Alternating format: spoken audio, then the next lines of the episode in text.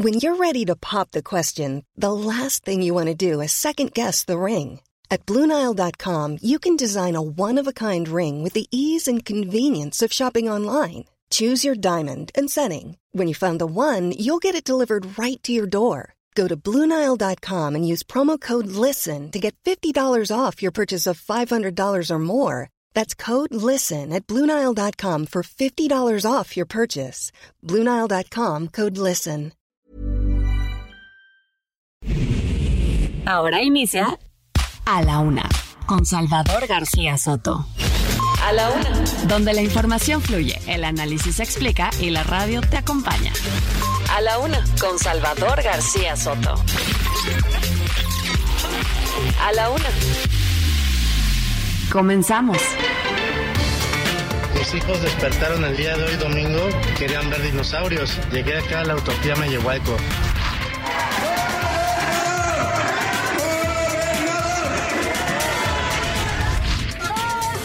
Policía que nos defienda, es una policía que nos está agrediendo.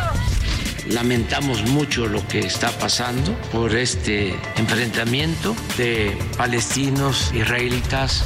Hacemos un llamado y solicitamos encarecidamente el apoyo a nuestro gobierno.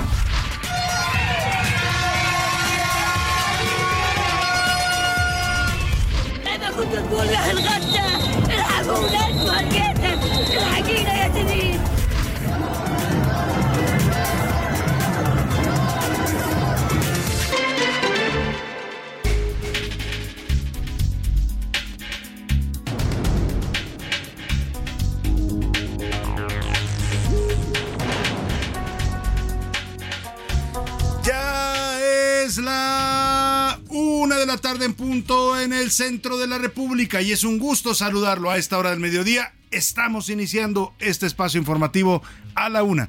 Este espacio que hacemos para usted todos los días a esta hora del día. Estamos aquí preparados, listos detrás de este micrófono para hablarle, para acompañarle, informarle y también entretenerle en esta parte y en este momento justo de su día. En este lunes 9 de octubre estamos comenzando semana y vamos por la segunda decena del mes de octubre. Vamos avanzando rápido en el calendario.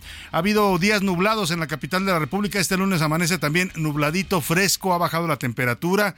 Ya la gente empieza a sacar sus chamarras, sus abrigos, sus rompevientos. El otoño se está adelantando, por lo menos en la sensación térmica que tenemos en la Ciudad de México en los últimos días, también lluvias constantes. Bueno, pues hay que abrigarse y salir preparado para todo. Hoy se espera que el día transcurra así, mayormente nublado y una máxima de temperatura de 12 grados. Ahí puede bajar, perdón, perdón, una mínima de 12 y una máxima de hasta 22 grados centígrados. Un lunes, pues, como todos los lunes, para iniciar semana, para comenzarla bien. Yo espero que su, su día y su semana hayan empezado empezado bien, que se haya levantado usted con el pie derecho, como dicen, ¿no? Para comenzar bien la semana y que esta semana sea para usted productiva, provechosa, que le pasen cosas buenas. Eso se lo deseamos de corazón aquí, todo este equipo de profesionales y yo que me acompañan haciendo este espacio informativo para usted. Vamos a tener mucha información, lo más importante que se haya generado en las últimas horas, solo lo más importante en la ciudad, en el país y en el mundo se lo estará reportando aquí en A la Una, a través, pues ya sabe, de nuestro equipo de redactores, de jefes de información, de productores, de todos los corresponsales que tenemos en la República Mexicana y también estaremos, por supuesto, siguiendo de cerca pues esta nueva guerra, ¿no? Como dice, dice el dicho, éramos muchos y parió la abuela.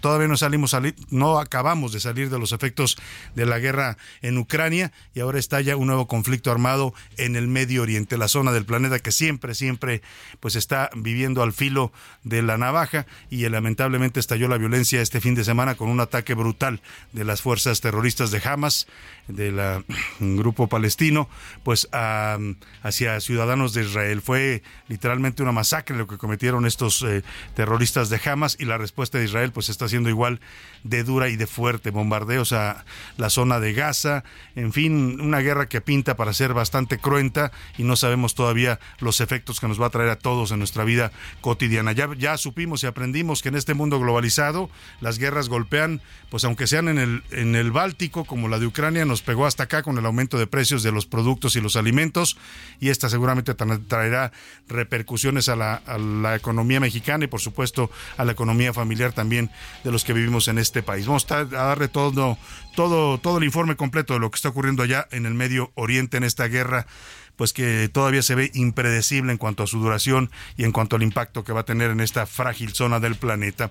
Oiga, y hoy justamente la música se la vamos a dedicar a este a esta guerra que está eh, pues estallando allá en el Medio Oriente. Vamos a poner música que habla de la guerra, de los horrores de la guerra. La guerra no es algo agradable, ¿eh? no es, yo creo que es el peor el peor invento de los seres humanos, este empeño en autodestruirnos, en autoatacarnos, en cometer los peores crímenes, las peores bajezas del ser humano afloran en la guerra y eso es lo que estamos viviendo el día de hoy. Así es que pondremos canciones entre para pedir paz y también condenar el horror de la guerra que están viviendo allá en el Medio Oriente y lamentablemente también en la zona de Ucrania. Y vámonos, si le parece directo, a los temas del resumen informativo. A la una, con Salvador García Soto. El terror estalló la guerra entre Israel y Hamas hasta hoy. Luego de 48 horas de conflicto suman ya más de mil personas asesinadas. Hay escenas dramáticas circulando en las redes sociales, videos de profanación de cuerpo de mujeres, ataques de verdad eh, graves los que se están viviendo allá en esta zona del Medio Oriente por parte de los dos países involucrados. Y en búsqueda, en medio del conflicto, hay más de 300 mexicanos que piden ser repatriados. Se quedaron varados allá en Israel. Fíjese, Israel es uno de los países donde más mexicanos hay en el extranjero. Claro, después de Estados Unidos y de algunos países de Europa, es donde más comunidad mexicana hay, porque México e Israel tienen una relación muy estrecha. Aquí hay una enorme comunidad judía en varias ciudades de México y muchos de ellos van y vienen a las ciudades de Israel. Así es que 500 mexicanos están allá y todavía el gobierno no dice qué va a hacer y cómo, va a tratar de ayudarlos porque muchos de ellos están pidiendo auxilio y temen por su vida en medio de esta confrontación. Le vamos a contar la historia de Orión Hernández, un joven mexicano que en este momento se encuentra como rehén del grupo terrorista Hamas luego de que fuera capturado en un ataque a un eh, festival de música electrónica ocurrido ayer, eh, el fin de semana, ahí en la zona de la Franja de Gaza. Y con todo, la tormenta tropical Lidia provocó que se suspendieran las clases en el estado de Nayarit, también en Baja California Sur, Guerrero y Sinaloa, mientras que la tormenta tropical Max provocó fuertes lluvias y descargas eléctricas que obligaron a suspender también las clases en las escuelas de Guerrero. Le voy a tener todo el reporte. Desaparecidos, tres jóvenes, los hermanos Bernardo de Jesús y Primo Cruz de 33 y 32 años, así como su compañero Edgar Tavira de 23, los tres originarios de Michoacán, desaparecieron en los límites con Jalisco este fin de semana. La última vez que se les vio eh, fue el 3 de octubre. Le voy a tener la información. En la segunda hora de la una le voy a contar sobre la inversión que ha hecho el gobierno federal en el sector salud. Son más de 3, mm, mil millones de pesos. Sin embargo, pues lamentablemente la inversión no se ve porque para muchos mexicanos el sector salud está en una grave crisis con carencias de medicamentos, desabasto, carencias de equipos médicos y pésimas condiciones en los hospitales de salud pública. Y alto a la guerra, hoy los curuleros de San Lázaro le van a dedicar su canción de los lunes a los conflictos armados en el mundo, no a la guerra, dicen hoy los curuleros de San Lázaro. En los deportes, Deportes, Trestappen, Max Verstappen se convirtió en tricampeón de la Fórmula 1 tras ganar el premio de Qatar y Checo Pérez lamentablemente llegó en el décimo lugar. Además, el keniata Kelvin Kipton ganó la maratón de Chicago, oiga, y rompió un récord que parecía irrompible, el récord de Eliud Kipchoge con 2 horas y 35 segundos. O sea, en cualquier rato los, los, seres humanos van a poder correr un maratón 42 kilómetros en menos de dos horas. Así está de avanzada la ciencia y la tecnología también en el deporte. También tendremos el entretenimiento, por supuesto, con Anaya Arriaga y muchos, muchos temas más para compartirle lo que vaya surgiendo de información en las siguientes dos horas. Se lo tendré aquí en vivo y en directo con todo este equipo de profesionales que hacemos para usted a la una. Vámonos, si le parece, a las noticias que el día de hoy usted tiene que conocer sí o sí. Estas son las de cajón en A la Una.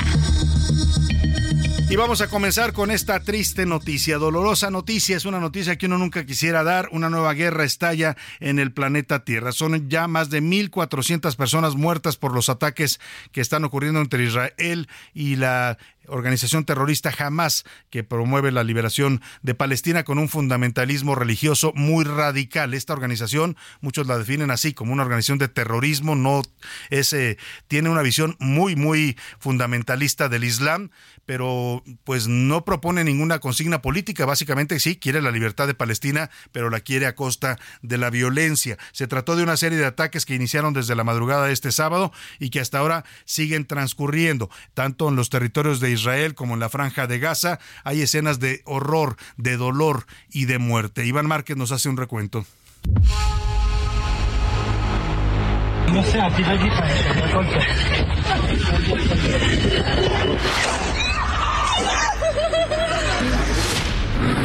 Ciudadanos de Israel, estamos en guerra.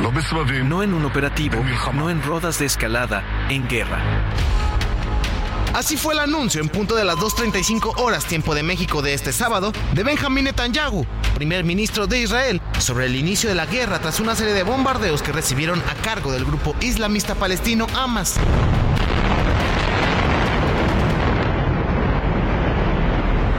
Se trata de un ataque sorpresa por tierra, mar y aire sin precedentes contra el país israelí, que en tres días ya dejó más de mil personas muertas entre ambos territorios, más de cuatro mil heridos, cientos de rehenes y miles de refugiados.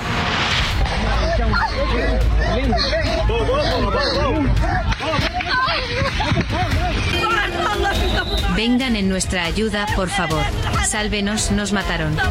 Nos destruyeron. En respuesta, fuerzas de Israel bombardearon el domingo la franja de Gaza a través de cohetes. Esta zona se encuentra a orillas del mar Mediterráneo, limita al este de Israel, tiene 45 kilómetros de largo y es considerado el lugar con más densidad de población, con 4.726 habitantes por kilómetro cuadrado. Y es que del sábado a la fecha, más de 123 mil personas han sido desplazadas en la franja de Gaza. Que Dios esté a nuestro lado, al lado de nuestros hijos. Que Dios ayude a los jóvenes, a aquellos que han perdido la juventud. El conflicto entre ambos territorios es añejo, con un sinfín de desacuerdos. Israel reclama soberanía sobre la ciudad de Jerusalén, Palestina reclama fronteras y terrenos. Hamas busca que Israel desaparezca, además de desestabilizar el ambiente de Oriente Medio.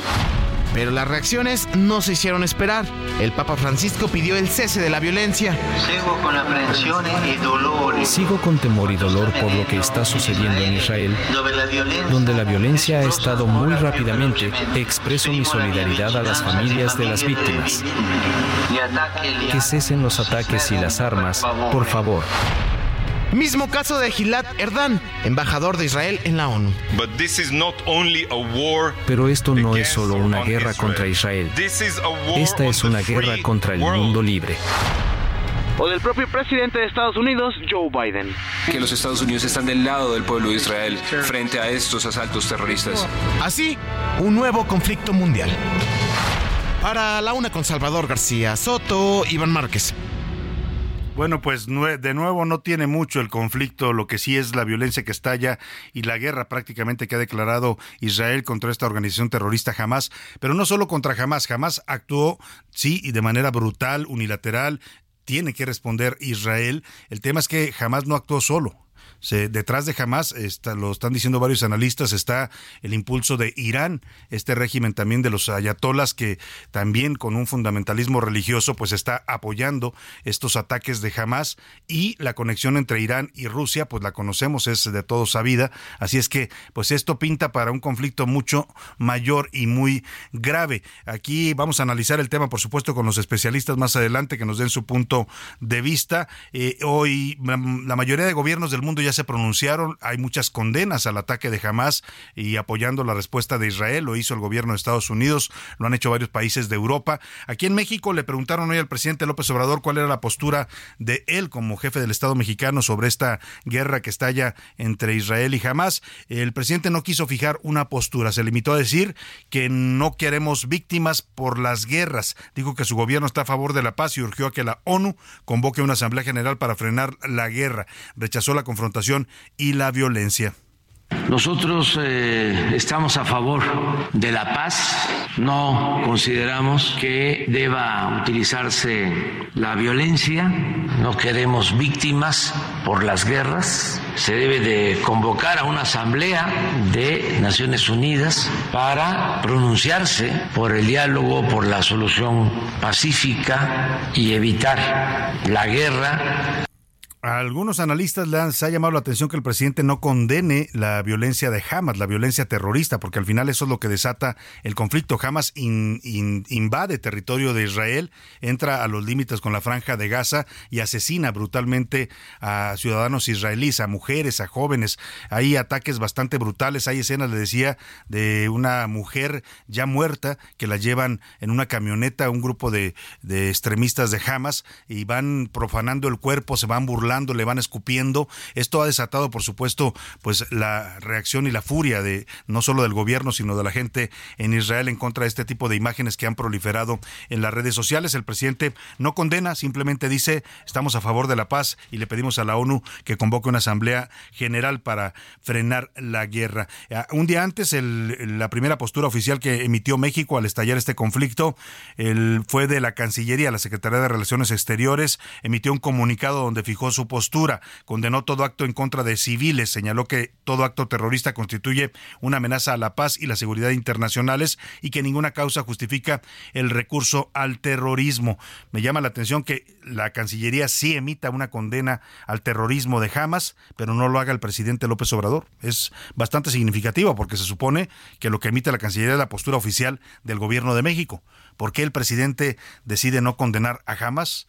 Bueno, pues porque seguramente tendrá sus razones, pero llama mucho la atención esta posición eh, pues ambigua, neutral que trata de asumir el presidente de México. Y en un comunicado, el grupo islamista Hamas amenazó con ejecutar públicamente, escuche usted, a los civiles que tiene como rehenes, todos ellos ciudadanos israelíes y de otros países. Cada vez que Israel lance un bombardeo, dijo, a ciudadanos en la franja de Gaza van a matar rehenes. Y ahí hay mexicanos también entre los rehenes. Le voy a contar más adelante la historia de un joven mexicano que acudió a un festival de música electrónica que se estaba llevando a cabo en el territorio de Israel, pero en los límites con la franja de Gaza. Ese fue uno de los primeros lugares que atacaron estos eh, extremistas de Hamas. Eh, mataron cantidad de jóvenes que estaban participando en este evento festivo, asesinaron a varios de ellos, se llevaron a mujeres, las violaron, en fin, una situación bastante delicada la que ocurrió en este lugar. Y bueno, Estados Unidos envió también ya un portaaviones con cinco mil efectivos al mar Mediterráneo, Mediterráneo, perdón, y trasladó buques crucero y destructores. Estados Unidos está apoyando abiertamente la posición de Israel y su derecho a, emitir una respuesta enérgica en contra de este ataque terrorista de Hamas. Hay repercusiones ya económicas. El peso está operando a la baja en la Bolsa Mexicana de Valores y todas las bolsas, los mercados alrededor del mundo, incluida la mexicana, han caído en esta jornada de lunes, mientras que los futuros del petróleo subieron alrededor de 5% ante el conflicto. Esa va a ser una de las primeras consecuencias. Al ser el Medio Oriente una zona petrolera, eh, pues va a dispararse el precio del petróleo, lo cual podría tener un beneficio, por ejemplo, para México porque exportamos parte de nuestro crudo, pero también importamos la mayor parte de nuestras gasolinas. El 60% de la gasolina que consumimos es importada y el precio se va a disparar. Y ahí es donde nos puede pegar duramente a los mexicanos, que ya sabemos que si sube la gasolina, sube todo en este país. Así es que agárrese usted y prepárese. Si tiene un ahorrito, cuídelo, guárdelo. Hay que cuidar el empleo porque mm, vienen tiempos turbulentos. Si no quiere ser amarillista ni pesimista, pero los efectos económicos de esta guerra ya se empiezan a sentir. Vamos al tema de los mexicanos en Israel. Ya le contaba que al menos hay 300 mexicanos que se quedaron varados en medio de esta guerra allá en territorio de Israel. Varios de ellos han subido mensajes dramáticos a las redes sociales diciendo pues que quieren apoyo del gobierno de México. Algunos decían pues ahí recen por mí, dijo una mujer mexicana que hizo una transmisión desde las redes sociales. Esta mañana el presidente López Obrador dijo que las autoridades ya están en contacto con las familias de estos 300 mexicanos y que ya hay una misión de búsqueda por parte de la Secretaría de Relaciones Exteriores para ubicarlos. Detalló que son alrededor de 300 y no 500, como se había señalado este domingo, como lo dijo de hecho la Secretaría de Relaciones Exteriores, y anunció al presidente que van a enviar aviones de las Fuerzas Aéreas, de las Fuerzas Armadas, a traer a los mexicanos desde Israel. Hay reportes de tres mexicanos desaparecidos, eh, ya se tiene comunicación con sus familiares y se está haciendo toda una labor de búsqueda. Están nuestros diplomáticos actuando en la protección a mexicanos. Hay apuntados alrededor de 300 mexicanos que quieren salir. La mayor parte de los mexicanos que están lo han hecho por viajes turísticos, fundamentalmente religiosos. Como están cancelando vuelos comerciales, se decidió enviar un avión que sale hoy mismo por la mañana y se está preparando otro para salir por la tarde. Bueno, para esta misión de rescate y repatriación, así la podemos denominar, que anuncia el presidente para los 300 mexicanos que se quedaron atrapados en medio de esta guerra entre Israel y Hamas, pues eh, ha comisionado a un general a un general de las Fuerzas Aéreas de las Fuerzas Armadas Mexicanas, el general piloto aviador Leobardo Ávila. Él va a ser el encargado de este operativo de rescate y repatriación de mexicanos en Israel. Él informó hoy en la mañanera que la ruta, la ruta que va a seguir el vuelo de ida y de regreso. Primero volaría el avión mexicano y avión militar mexicano a Canadá, de ahí partiría hacia Irlanda del Norte, después llegaría a Turquía y después a Tel Aviv, la capital de Israel. El mismo trayecto será para traer a los mexicanos que quieran regresar a su país. La ruta que estamos estimando realizar es aproximadamente salir de aquí a la Ciudad de México, hacer una escala en Canadá, posteriormente en Irlanda del Norte, para finalmente volar hacia Turquía, la última escala para volar a Tel Aviv, Israel. De ahí vamos a recibir a nuestros connacionales. Con esas acciones, el Ejército y Fuerza Aérea Mexicano reprendan el compromiso por el bienestar y la seguridad de nuestro de, nuestra, de nuestro pueblo mexicano. Bueno, pues ahí está lo que confirma este general piloto aviador de las fuerzas de las Fuerzas Armadas Mexicanas para el operativo de rescate y repatriación de mexicanos en Israel. Oiga, y la canciller Alicia Bárcena informó que una mexicana y un mexicano están entre los rehenes que tomó el grupo Hamas en la franja de Gaza el pasado sábado. Se trata de Ilana Gritsevsky Ilana Gritsevsky, quien habría sido capturada en el kibutz Nir Oz, a menos de tres kilómetros de la Franja de Gaza, y el otro mexicano es Orión Hernández, que el sábado estaba en un festival de música electrónica, ya le contaba este, a donde irrumpió violentamente Hamas, asesinando y secuestrando a personas. Miguel Ramírez nos cuenta la historia de Orión Hernández, este joven que hoy es rehén del grupo Hamas allá en este conflicto en Medio Oriente. En la mañana, un grupo de jóvenes fue secuestrado y estaban en una fiesta. Orión Hernández es un mexicano rehén de los palestinos en Israel. Estaba con su novia Shani Loke, de nacionalidad alemana-israelí, cuando comenzó el ataque. Ambos estaban en un festival de música muy cerca de la franja de Gaza. Tras el ataque, al menos 260 personas murieron en ese evento. La madre de la joven la identificó cuando vio una imagen donde integrantes de Hamas la llevaban muerta en una camioneta. Orión Hernández trabajaba como DJ, le gusta viajar y disfruta de la naturaleza. Es papá. Tiene una bebé de aproximadamente dos años con quien compartía fotos en Facebook y hablaba de ella como lo mejor de su vida. Su novia era tatuadora. Los raptores usaron el celular del joven para llamar a sus contactos, pero no han podido interpretar lo que los secuestradores dicen. Tampoco han podido escuchar a Orión. Cuando sus familiares intentan contactarse al número telefónico, pasa lo mismo. Las llamadas son respondidas por hombres. Las brigadas Is Adin al-Qassam, una de las facciones armadas de Hamas, se fundó en 1991 con un objetivo claro, luchar contra Israel y liberar la tierra palestina.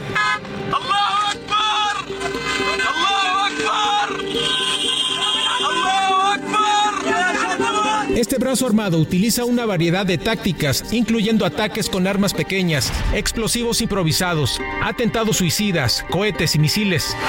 Hasta el momento hay alrededor de 5.000 connacionales en ese país y alrededor de 300 han pedido apoyo para regresar a México. Para la una con Salvador García Soto, Miguel Ángel Ramírez. Pues ahí está, ahí está esta historia de un joven mexicano junto con otra mexicana que también, Ilana Gristevsky, que se encuentran en este momento como rehenes, en calidad de rehenes del grupo terrorista Hamas. Eh, es grave esto porque Hamas ha dicho, ya lo ha advertido en un comunicado el día de hoy, que a cada bombardeo que Israel realice a la franja de Gaza, a cada bombardeo, y ya comenzaron los bombardeos, son bastante fuertes, también están atacando incluso objetivos civiles en Israel, pues este tema, pues dicen que a cada bombardeo van a corresponder con la muerte de uno de los rehenes. Esperemos que pues estos mexicanos estén bien y pues el gobierno de México dice que están buscando ya ubicarlos y negociar su entrega. Vamos a estar pendientes de este tema. Por lo pronto, más adelante voy a platicar con Carlos Salomón que se encuentra en el Cairo. El Cairo es el centro del mundo árabe, es uno de los lugares donde crece o nace la hermandad árabe y ahí hay reacciones importantes a este conflicto en el Medio Oriente. Vamos a ir con él hasta allá, hasta el Cairo, al regreso de la pausa. Por lo pronto inauguramos la música de la guerra. Esto se llama Masters of War o Maestros de la Guerra. Es una dura crítica de Bob Dylan de 1963, justo cuando Estados Unidos se quería apropiar de Vietnam. Come, your masters of war. Here that build the big guns. Here that build the death planes. Here that build all the bombs. Here that hide behind walls. Here that hide behind discs.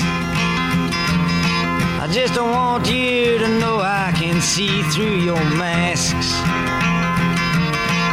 You that never done nothing. No le cambies. Estás en A la Una con Salvador García Soto. Información útil y análisis puntual. En un momento regresamos. Ya estamos de vuelta en A la Una con Salvador García Soto. Tu compañía diaria al mediodía. La rima de Valdés. ¿O de Valdés la rima?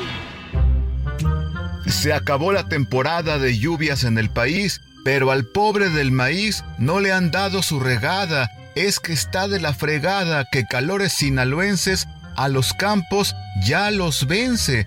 Afectaron la cosecha y del clima uno sospecha que la sequía no comience. Ya fueron a Culiacán los productores locales que ante los problemas tales ya le rogaron a San Isidro a ver si se van las sequías en el estado, pues está deshidratado el campo para el cultivo, a las nubes no concibo, no funcionó el bombardeado. Y en una de esas les llegan dos ciclones tropicales que se ven medio mortales, de esos que duro pegan, y hasta las cosas navegan debido a inundaciones, entre sequías y ciclones, ahí nos la vamos llevando. La tierra está calentando.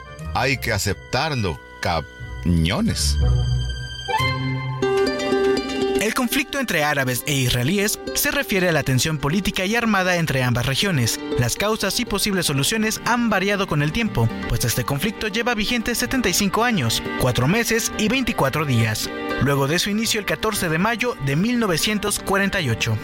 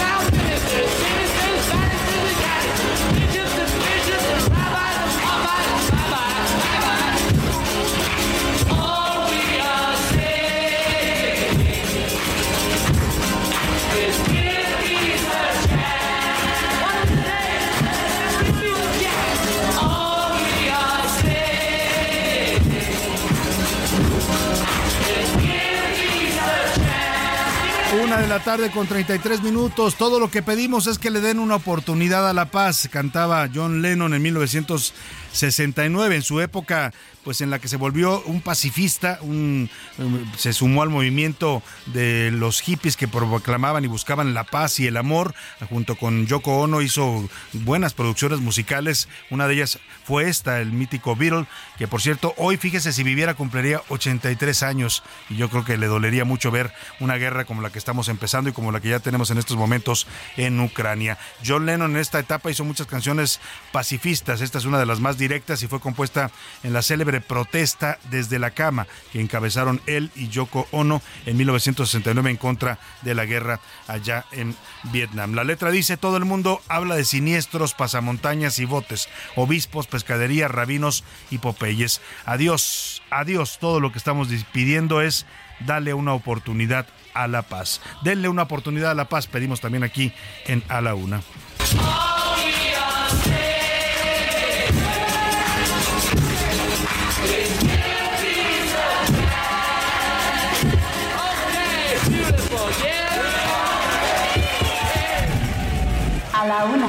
Con Salvador García Soto. Una de la tarde con 34 minutos y seguimos eh, con el tema de Israel porque pues hay varios mexicanos involucrados pues ahí eh, atrapados en este país. Algunos de ellos ya les decía, por lo menos dos están en calidad de rehenes de Hamas eh, y los integrantes de la selección mexicana de gimnasia rítmica también están en Israel. Dijeron que están bien, han contactado a sus familias a través de las redes sociales y en llamadas que están ellos están participando en un campamento de preparación allá en Israel rumbo a los Juegos Panamericanos en esta especie especialidad de la gimnasia rítmica y bueno, pues lamentablemente los atrapó la guerra. Habla su entrenadora Blahait Aguilar.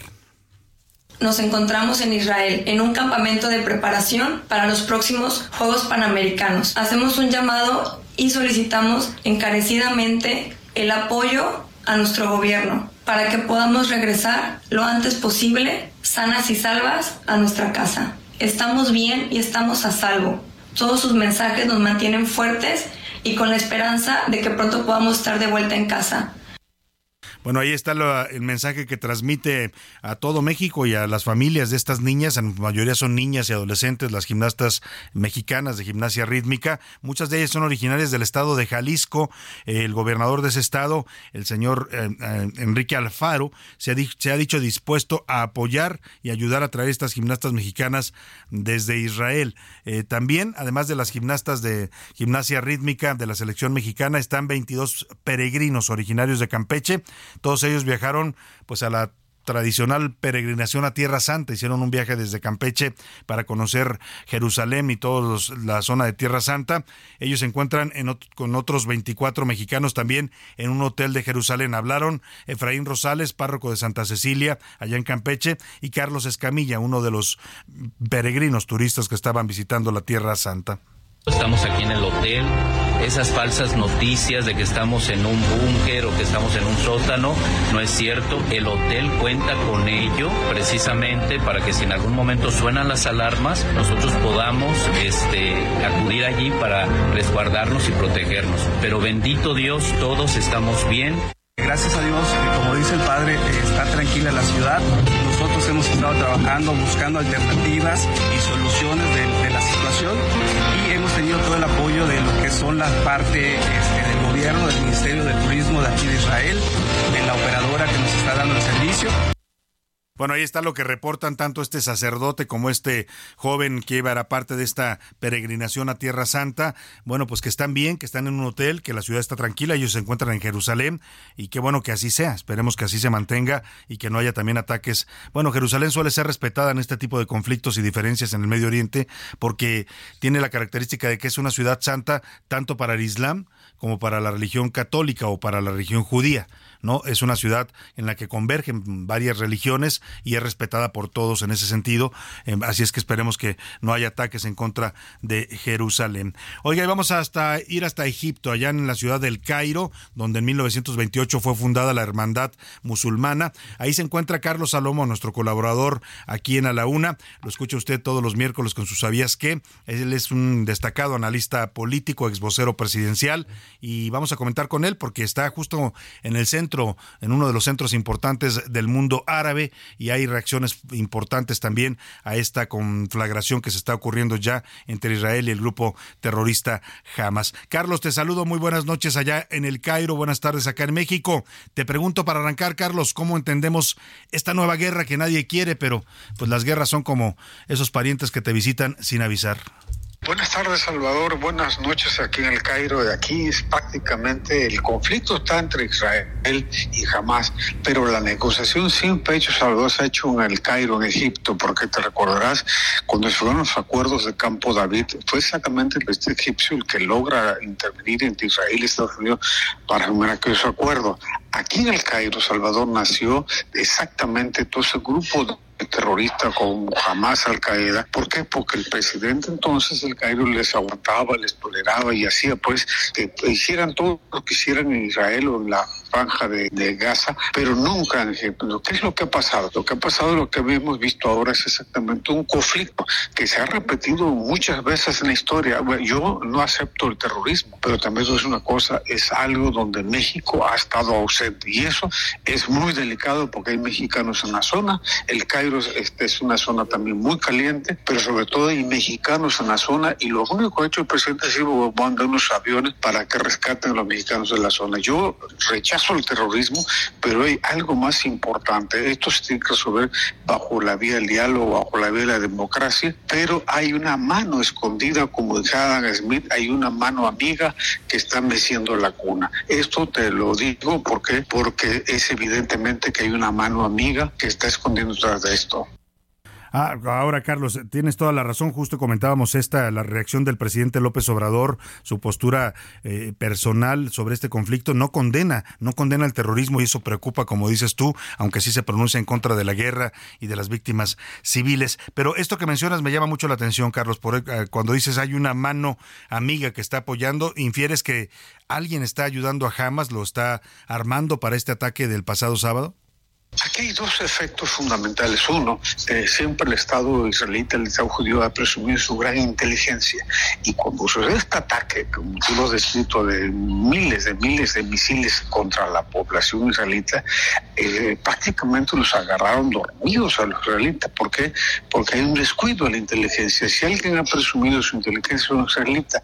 Pero dos, ¿quiénes han visto con simpatía este conflicto? Lo ha visto con simpatía Irán y la propia Arabia Saudita. Pero hay alguien que ha visto más esos son los rusos. ¿Por qué, Salvador? Porque el conflicto de Ucrania ha estado hace más de un año prácticamente en todos los medios hasta que se ha aburrido. Y esto mueve la agenda de Ucrania a la Rusia y la mueve exactamente a la agenda al viejo conflicto en Medio Oriente entre judíos y palestinos, cuando esto es un acto terrorista que se ha repetido muchas veces, pero quien mueve realmente esto y quien adiestra, quien prepara a la hermandad musulmana, que es parte del origen de esto, es exactamente la sospecha te lleva a Moscú, te lleva a Putin. ¿Por qué? Porque Irán se ha hecho aliado de los rusos y aquí hay una mano amiga que ha movido el conflicto, pero más que quién es la mano amiga que yo pregunto Salvador, ¿cuáles son las consecuencias en México? Esta es la gran pregunta, ¿cuáles son las, las consecuencias en México? Sin duda, ¿cuáles son las, con las, consecuencias y cómo nos van a afectar y a golpear a los mexicanos? Ya lo vivimos recientemente con la guerra en Ucrania y la enorme inflación que se desató, además pues de los temas de la producción de granos. Eh, ¿Cómo ves eh, la reacción internacional eh, hasta el momento en medio de este conflicto que apenas empieza, Carlos? Ya sabemos cuándo empezó, lo difícil va a saber cuándo termina. La reacción internacional es, es, lógico, los Estados Unidos apoyando a Israel y hay muchas con simpatía de Irán, de la propia Arabia Saudita, los rusos, mucha gente que ve con simpatía el conflicto, porque pues, es un conflicto que se repite cíclicamente, históricamente, en esta franja de Gaza entre judíos y palestinos, entre las organizaciones terroristas y los ultra pero mi gran pregunta, ¿qué está haciendo México? México ha estado ausente, México solamente ha planteado el ir a ver qué le ha pasado a los de San Luis Potosí, a los tamaulipecos que andan por ahí, pero fuera de eso se va a repetir la escena del incremento de precio del petróleo, pero sobre todo más eso que se incrementa el petróleo, el precio del petróleo que se ha subido muchas veces, se va a mover la agenda, en lugar de ser enfocada en Zelensky y Ucrania, se va a mover la agenda hacia la franja, hacia el conflicto palestino-israelí, porque pues, es una forma de distraer de los rusos de este gran conflicto, mueve la agenda, pero distrae el tema de Ucrania, distrae la invasión rusa a Ucrania y el mundo se va hacia una agenda prefabricada, movida y sobre todo simpatizando con Irán, con la propia Arabia Saudita y con la mano amiga de los rusos. Ahora retomo tu pregunta, la pregunta que se hace hace un momento. ¿Qué efectos estás viendo para México, para los mexicanos en el corto y mediano plazo? Y bueno, ya comentabas esta reacción tan singular que tiene el gobierno de México. Primero, el efecto económico. Van a subir los precios del petróleo. Antes subía el precio del petróleo y era importante porque México era un exportador de petróleo. Hoy no. Hoy cada litro de gasolina que consumimos importamos uno. Hoy si suben los precios, sube la gasolina. Por ende, México el resultado económico va directamente a la economía y va a impactar las tarifas internas domésticas que están en México. O sea, ese efecto de que la OPEP y que subían los precios, ese efecto ya se acabó. Ahorita lo que importa, Salvador, es el efecto político. México está ausente en un conflicto que mueve la economía internacional, que mueve la agenda internacional y México está ausente. Es lamentable, pues, porque no basta con mandar aviones a rescatar a la gente que está en Israel. Es importante convocar a algo que es muy importante. Los conflictos se resuelven con el diálogo, con la palabra, con la razón, con el razonamiento y eso es la democracia. Y México está ausente en este momento en el contexto internacional. Bueno, Carlos, pues te queremos agradecer este análisis que nos haces desde un punto estratégico para el mundo árabe, como es la ciudad del Cairo, allá en Egipto. Te deseo buenas noches, Carlos. Allá ya son las 11 con 40, las 10 con 44 de la noche. Bueno, pues estaremos atentos a tus análisis y a eh, lo que ocurra en este conflicto. Muchas gracias, Carlos Salomón. Así es, un abrazo sobre, sobre todo buenas tardes a todo México y buenas noches aquí en el Cairo. Es donde nace y se resuelven los conflictos al Medio Oriente. Pues sí, va a ser una ciudad clave sin duda en este conflicto. El Cairo, como siempre lo ha sido, lo dice bien Carlos, en la disputa, en las disputas del Medio Oriente entre el mundo árabe y el mundo judío. Oiga, y vamos rápidamente a otro tema, temas más locales. Vaya, vaya el paso que ha tenido la tormenta Lidia, ¿eh? O esta Lidia nos salió brava. La, ya, fíjese que los nombres, el nombre de Lidia siempre se asocia con mujeres fuertes, ¿eh? Tal vez por eso esta tormenta llegó con tanta fuerza. Ya suspendieron clases en cuatro estados de la República. Vamos a Nayarit con Karina Cancino que nos cuenta por qué tuvieron que, eh, pues, eh, no ir a la escuela hoy los niños allá en, en Tepic y en otras ciudades del estado. Te saludo, Karina desde Nayarit que permanecen suspendidas las clases hasta nuevo aviso en los distintos niveles educativos en la entidad. Esto debido a la tormenta tropical Lidia que se espera se convierta en huracán y toque tierra aquí en esta entidad a partir del miércoles. Las fuertes lluvias que se esperan, así como alto oleaje, han determinado la decisión de las autoridades para que niños, niñas y adolescentes, así como personas que estudian la universidad, pues no acudan a sus aulas en los 20 municipios del estado con la finalidad de resguardar su integridad. Sin embargo, directivos y docentes tendrán que acudir a las escuelas para mantener la atención sobre los bienes materiales en este sitio hasta el momento es la información que tenemos. Muchas gracias, Karina Cancino. Allá en Tepic, no solo las escuelas de primaria y secundaria, sino también el nivel medio eh, y medio superior y superior. Nos decía Karina, también las universidades suspendieron clases allá en Nayarit. Y en Sinaloa están tomando la misma medida para prever pues cualquier contingencia para los niños, los adolescentes y hasta los jóvenes universitarios. Vamos contigo, te saludo allá en, eh, en Sinaloa a nuestro corresponsal. ¿Quién, a, quién, a, quién, ¿A quién tengo la línea? Manuel Aceves, ¿cómo estás? Te saludo, buenas tardes. Buenas tardes, Salvador. Buenas tardes a la audiencia. Comentarte que en Sinaloa autoridades educativas suspendieron clases tanto en el turno matutino como en el vespertino. La medida se tomó siguiendo las recomendaciones de protección civil que se basan en la previsión de una acumulación de lluvias de 200 a 250 milímetros en un lapso de cinco días en la entidad. Según el pronóstico, estas lluvias vendrían acompañadas de ráfagas de viento que podrían superar los 100 kilómetros por hora, principalmente en las zonas centro y sur del estado. Las autoridades educativas han comunicado esta decisión a través de los canales oficiales, priorizando la seguridad de la comunidad estudiantil y personal educativo ante las condiciones climáticas adversas. Estaremos muy pendientes de la información que se genere en Sinaloa. Buenas tardes, Salvador. Buenas tardes, Manuel Aceves, allá en eh, Culiacán, Sinaloa. Pues ya escuchó usted las medidas que están tomando, previendo eh, pues ya los efectos de esta tormenta que ya han sido bastante intensos en estos estados de la República. Y mire la paradoja, o como diría un amigo, la parajoda. ¿No? En, mientras en, a estos estados que le mencionaba les llueve fuerte, hay exceso de agua. En Nuevo León, pues siguen demandando agua, a pesar de las lluvias e inundaciones que cayeron en los últimos días en el estado de Nuevo León y sobre todo en la zona metropolitana de la ciudad de Monterrey. La situación de las presas pues no mejora, siguen en niveles bajos. Vamos contigo, Juan Teniente, allá en la Sultana del Norte, te saludo. Muy buenas tardes.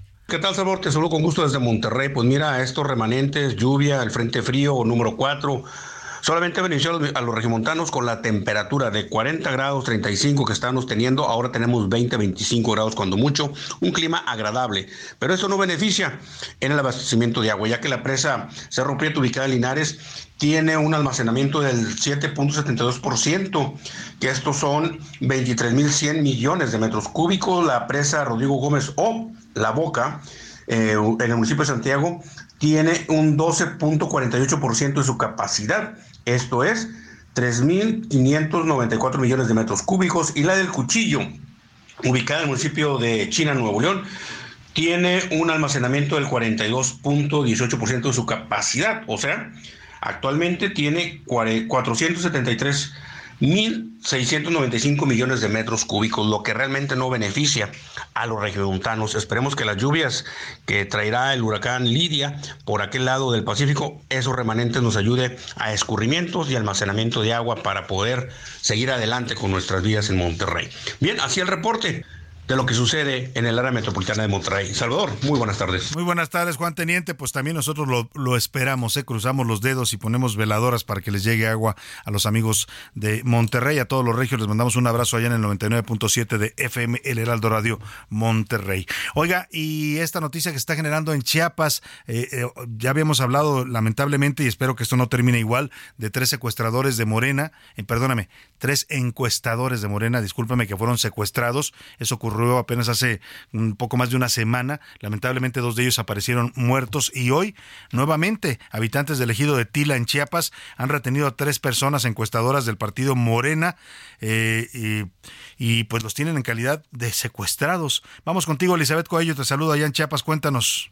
Salvador, ¿qué tal? Muy buenas tardes. Te saludo con gusto informarte que este domingo habitantes de Tila, Chiapas, retuvieron a tres personas, quienes al parecer son promotores del voto o encuestadores de parte del partido Morena. La población encabezada por el comisariado ejidal autónoma Lorenzo Jiménez Ramírez retuvieron a Patricia Martínez Flores, supervisora, Omar López Gómez, investigador de campo, y Naum Robledo Galvez, investigador de campo. Dichas personas fueron sorprendidas dentro del ejido de Tila realizando encuestas políticas, lo cual está prohibido por lo que fueron llevados a la casa ejidal. Los pobladores despojaron de una camioneta a los encuestadores con placas del estado de Puebla, SN 34750. Los retenidos tendrán que ser sometidos a una asamblea para poder determinar su situación y en caso de ser liberados deberán pagar una multa. Este grupo de ejidatarios han retenido también anteriormente a mismos ejidatarios de la población, trabajadores de la Comisión Federal de Electricidad, de Bienestar, maestros y trabajadores de empresas, despojando de unidades oficiales y particulares. Hasta aquí el reporte de Salvador. Muy buenas tardes. Muy buenas tardes, dice Elizabeth Coello allá en Chiapas. Oiga, eso de que no está permitido hacer encuestas, pues, pues ¿qué tiene elegido de Tila una ley diferente a la del resto del país? Pues es el problema cuando hay ausencia de gobierno. Chiapas es un gobierno ausente. El gobernador Rutilio Escandón anda paseándose, nada más luciéndose en actos bonitos, pero no se mete a gobernar, que es lo para lo que le pagan. Y el resultado es esto, los pobladores hacen lo que quieren, ya ve, secuestran a todo el que les caiga mal o que ellos no permiten ciertas actividades en su ejido. Vámonos a los deportes, ya anda por aquí el señor Oscar Mota. Los deportes en A la Una con Oscar Mota. Señor Mota, buena semana, bienvenido. Mi querido Salvador García Soto, amigas y amigos, hoy un gran día para ganar, pues eh, dicen por ahí que mal inicia quien eh, eh, cuelga en el lunes, o en este caso en domingo en la noche. Les mando mis sinceras condolencias a todos los hermanos aficionados de los vaqueros de Dallas. Vaya trapeada de piso nos pusieron los 49 de San Francisco, nos agarraron como piñata. 42-10, o sea, una verdadera paliza. San Francisco, el mejor equipo a mi consideración de la NFL y durísimo, durísimo candidato para un supertazón que obviamente es hasta febrero, pero bueno, sin lugar a duda el equipo de San Francisco es hoy por hoy el rival a vencer junto con Miami por ahí. Oye, y se rompió el maleficio de las Chivas. Bendito sea el Señor. 4 a 1. Santo, yo casi eh, no, cabía de, de, emoción. Me estaba imaginando, algo así me estaba imaginando yo el sábado, porque además estaba viendo yo el partido también obviamente de Pumas, que ganó 4-0 a Cruz Azul, y me quedé pensando, dije, ¿cómo estará celebrando Salvador García Soto el triunfo de sus Chivas al Atlas, no? Como se debe, estaba muy contento viendo el partido. Sí, te quitas así la playera, Salvador. No, y no tanto, no llegó a tanto. Pues en casa se vale. Oye, porque reaccionaron, ¿qué pasó? ¿Qué cambió? Y em, me parece que obviamente es un tema mucho de mentalidad. Ojo, de todo lo que platicábamos acerca con Paunovic, se queda, confirman a otro entrenador en Almería y Paunovic se va a quedar. Queda, dice que se la juega con las chivas. Por lo pronto, ¿no? Entonces, pues sí, tiene mucho que ver con el tema de mentalidad, tiene que ver obviamente mucho con el tema de,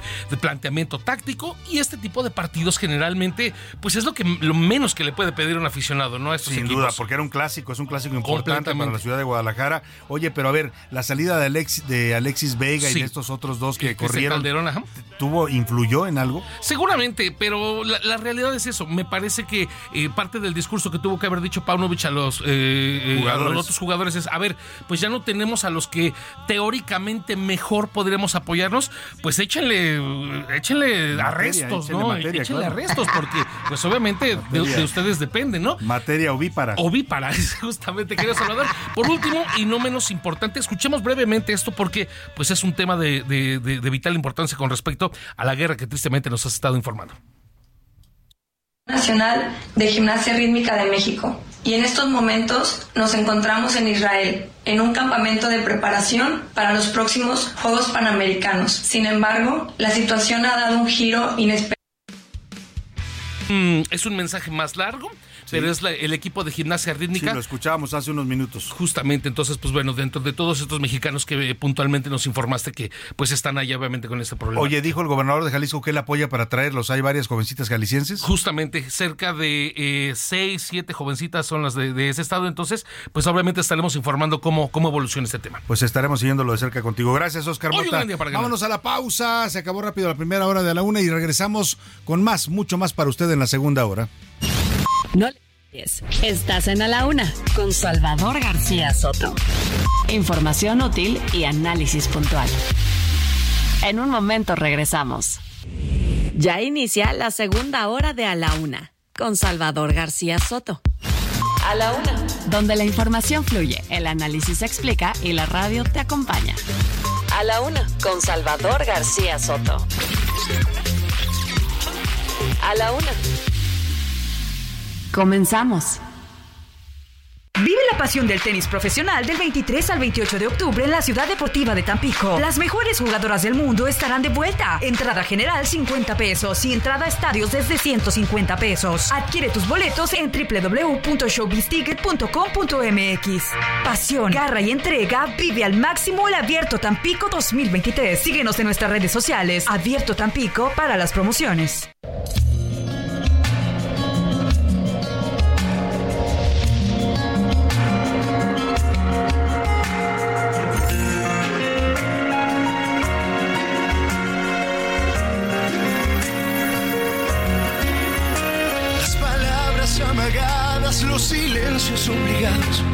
Las mentiras que dijeron por robarse unos pedazos, cuánta tierra levantaron por mostrarnos su grandeza, lo que de verdad lograron fue que nos dieran tristeza y tanta pena que dan, ya no nos verán llorar, cuánto vale lo que eres, cuánto vale lo que das, ya nos han quitado todo, pero no podrán quitar la esperanza de que un día todo tiene que cambiar. Que se atreven a mandar si no saben cuánto vale levantarse en la mañana para ir a trabajar? despedida, una vela que apagar, pedir un par de deseos que tal vez verás cumplir, que sabrán de ser feliz y no saben sonreír. Ya nos han quitado todo, pero no quitar de que un día todo tiene que cambiar, que se atrevan a mirarnos a los ojos, que se atrevan a encerrarnos con cerrojos. Hemos esperado tanto y no hemos de desesperar, porque todo lo que sube algún día de bajar y que se atrevan Ya son las 2 de la tarde en punto en el centro de la República y es un gusto, de verdad un gusto saludarle a esta hora del mediodía. Estamos iniciando ya la segunda hora de la una y también, también la tarde este lunes 9 de octubre. Lo hacemos pues con la música por la paz, con la música que pide alto a la guerra, alto a esos señores que mandan en el mundo, a los que gobiernan el mundo y deciden pues cambiar y alterar la vida de muchos seres humanos cuando declaran una guerra. Es lo que está pasando en estos momentos en Medio Oriente. Hoy la música de la una pues es un grito a favor de la paz y en contra de la guerra. Y esta canción de Carlos Rivera, este exitoso cantante mexicano, eh, pues habla justo de esto. Se llama Grito de Guerra y habla de esos señores del poder que deciden todo desde arriba, desde su torre de Babel, desde donde mandan y dictan eh, sin tomar en cuenta la vida de los ciudadanos, los que se levantan todos los días a trabajar, los que hacen la fuerza y la producción en este planeta. Vamos a estar haciendo énfasis en esto y vamos a seguir, por supuesto, analizando también el conflicto de Medio Oriente. Le tengo mucha, mucha más información en A la Una. Por lo pronto, escuchemos un poco más de este grito de guerra de Carlos Rivera y seguimos. Ahora le cuento lo que le tengo preparado en esta segunda hora de A la Una. Y aquí vamos a estar todos listos para contemplar la caída de su.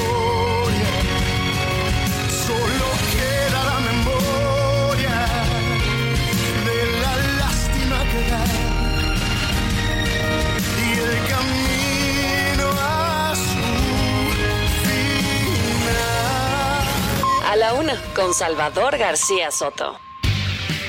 Dos de la tarde con cuatro minutos. Quiero agradecerle a todos los que nos escuchan en toda la República Mexicana, a la gente de la Ciudad de México, por supuesto, aquí en la capital del país, a Monterrey, Nuevo León, a Guadalajara, Jalisco, a la comarca lagunera, a Oaxaca Capital, al istmo de Tehuantepec, a Tampico, Tamaulipas, al Heraldo Radio Altiplano, allá en los estados de Puebla y Tlaxcala, al Heraldo Radio Acapulco. eh, saludos a todos ellos, a Tuxtla Gutiérrez, Chiapas, a Chilpancingo Guerrero, a Mérida, Yucatán y a Tepic, Nayarit. Sigue creciendo la familia del Heraldo Radio y también, por supuesto, a la gente que nos escucha al otro lado del Río Bravo, allá en el territorio de la Unión Americana. Saludamos a todos los amigos y paisanos en McAllen y en Brownsville, Texas, en San Antonio y en Huntsville, Texas, que nos oyen a través de las frecuencias de Now Media Radio y también a través de Now Media Radio en Airville, Chicago. Saludamos a todos los paisanos que nos escuchen por allá en la zona de los Grandes Lagos y a un ladito en el estado de Iowa nos sintonizan en las estaciones de Cedar Rapids, Iowa e Independence también en el estado de Iowa. Dicho esto, vámonos a la segunda parte de la información. Le tengo temas interesantes. Gracias a todos los que continúan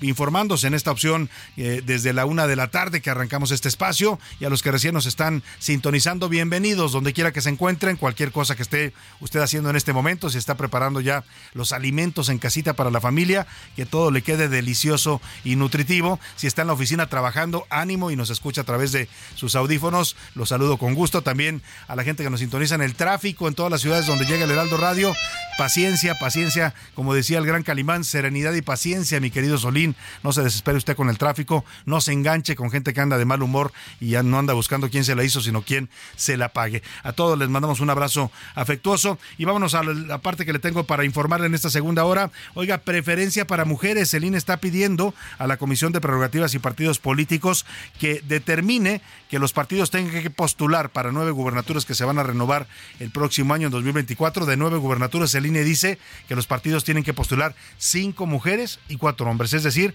preferencia para las mujeres, porque dice el INE que hay que equilibrar la presencia de mujeres en los estados de la República, en los gobiernos estatales. Hoy actualmente tenemos 32 estados, junto con la Ciudad de México, y eh, solamente 10 gobernadoras, bueno, 9, porque Claudia Sheinbaum ya pidió licencia para irse a buscar la candidatura presidencial, lo cual habla de un desequilibrio total, ¿no? De una falta de paridad en este nivel de gobierno. Es lo que busca el INE con esta medida. Que están comenzando a discutir y que pueden aprobar hoy por la tarde. Oiga, y ojo con eso, ¿eh? porque eso va a tener efectos en varios partidos, ¿no? En varios partidos donde ya habían definido que solamente iban a postular cuatro mujeres, tendrán que sumar a una mujer más, es decir, que van a sacrificar a un candidato hombre en algunos de los estados y por ahí suena que la Ciudad de México puede ser uno de los casos, lo cual impactaría pues al que ven muchos como favorito Omar García Harfuch. Voy a tenerle toda la información. En Michoacán, los cárteles están contratando criminales extranjeros. Escuche usted esto, qué grave y qué delicado.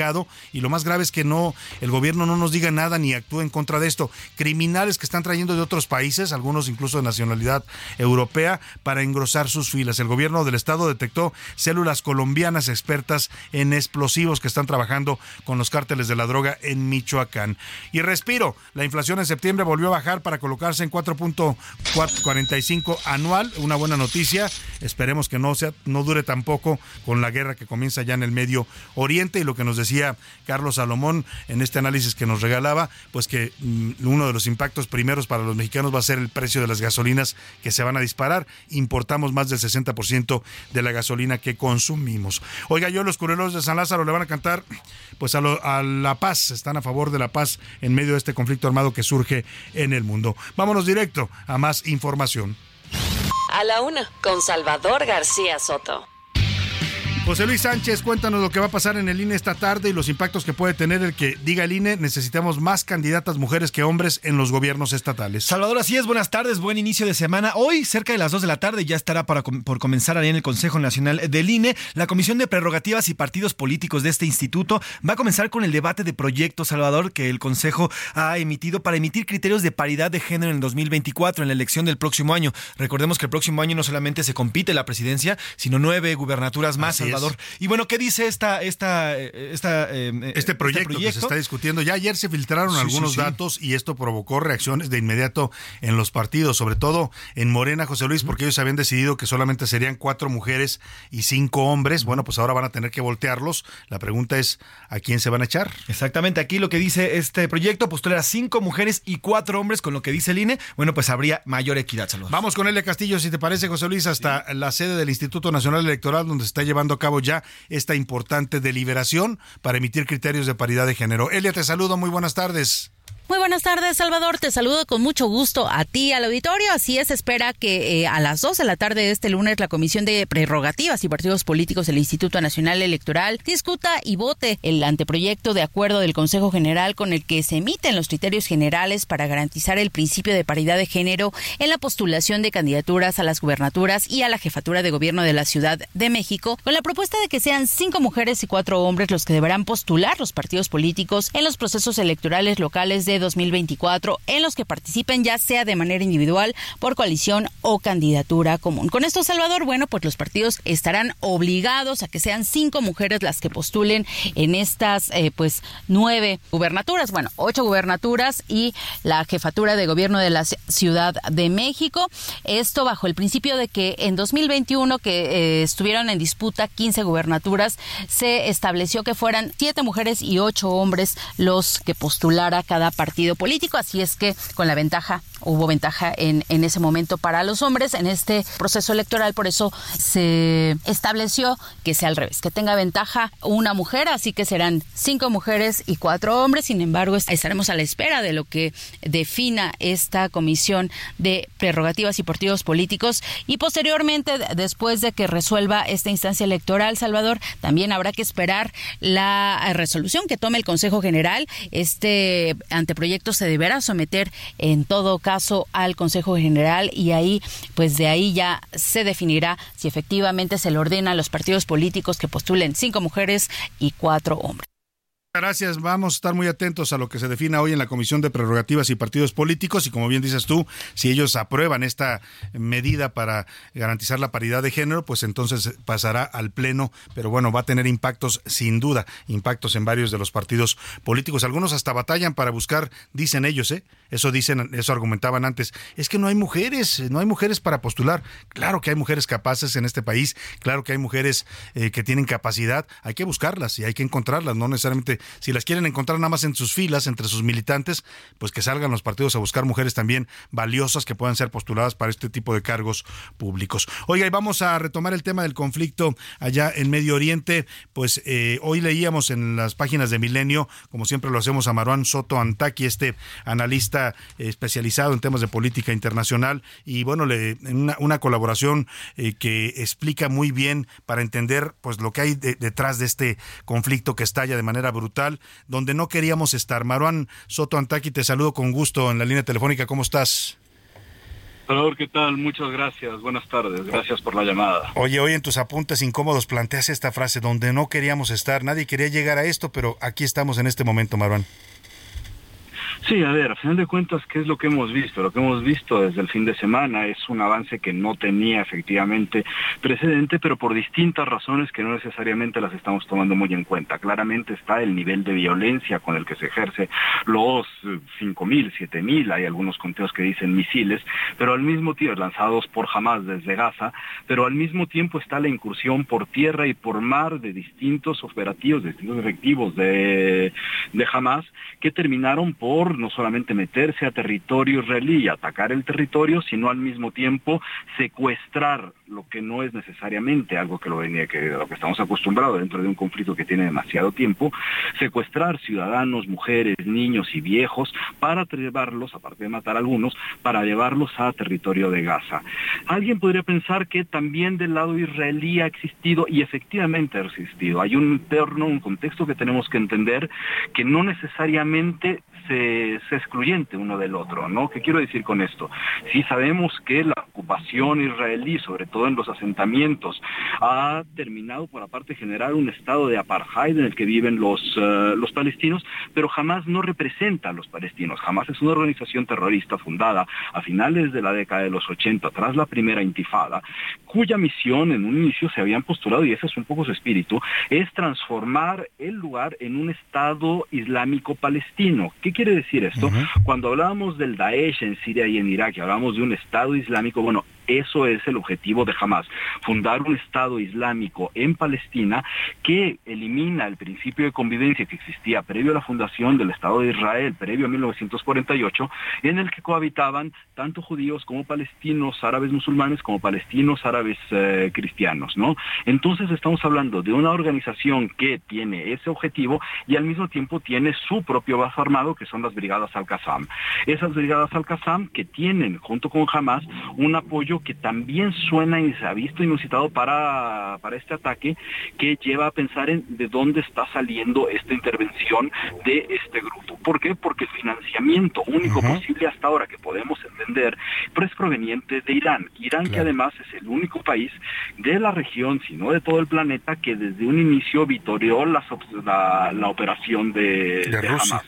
Hay otro contexto que se tiene que tomar en cuenta aquí, que es el contexto de la normalización de relaciones entre un país árabe ya había ocurrido de cierta forma con tanto Emiratos Árabes Unidos como con Bahrein y aquí sobre la mesa inmediata está el acuerdo de normalización de relaciones entre Arabia Saudita e Israel que permite entender uno de los elementos que funcionan como impulsor por parte más que de jamás de Irán para poder orquestar una, una serie de ataques como esto que estamos viendo que es un ataque de organización terrorista en unos niveles de salvajismo a los que no teníamos, los que no teníamos mucha, mucha referencia. Sin duda alguna. dice y efectivamente nos cambia las reglas del juego. Si nos cambia las reglas del juego. Hablas tú en tu en tu colaboración especial de hoy para Milenio de mm, este fracaso total de las vías políticas y me gustó mucho una frase que usas eh, en donde dices que no se puede pensar en la paz sin, sin reconocer la presencia del otro. O sea, aquí queremos paz, pero ahí está, ahí estuvo siempre jamás y ahí estuvo también Israel con sus políticas.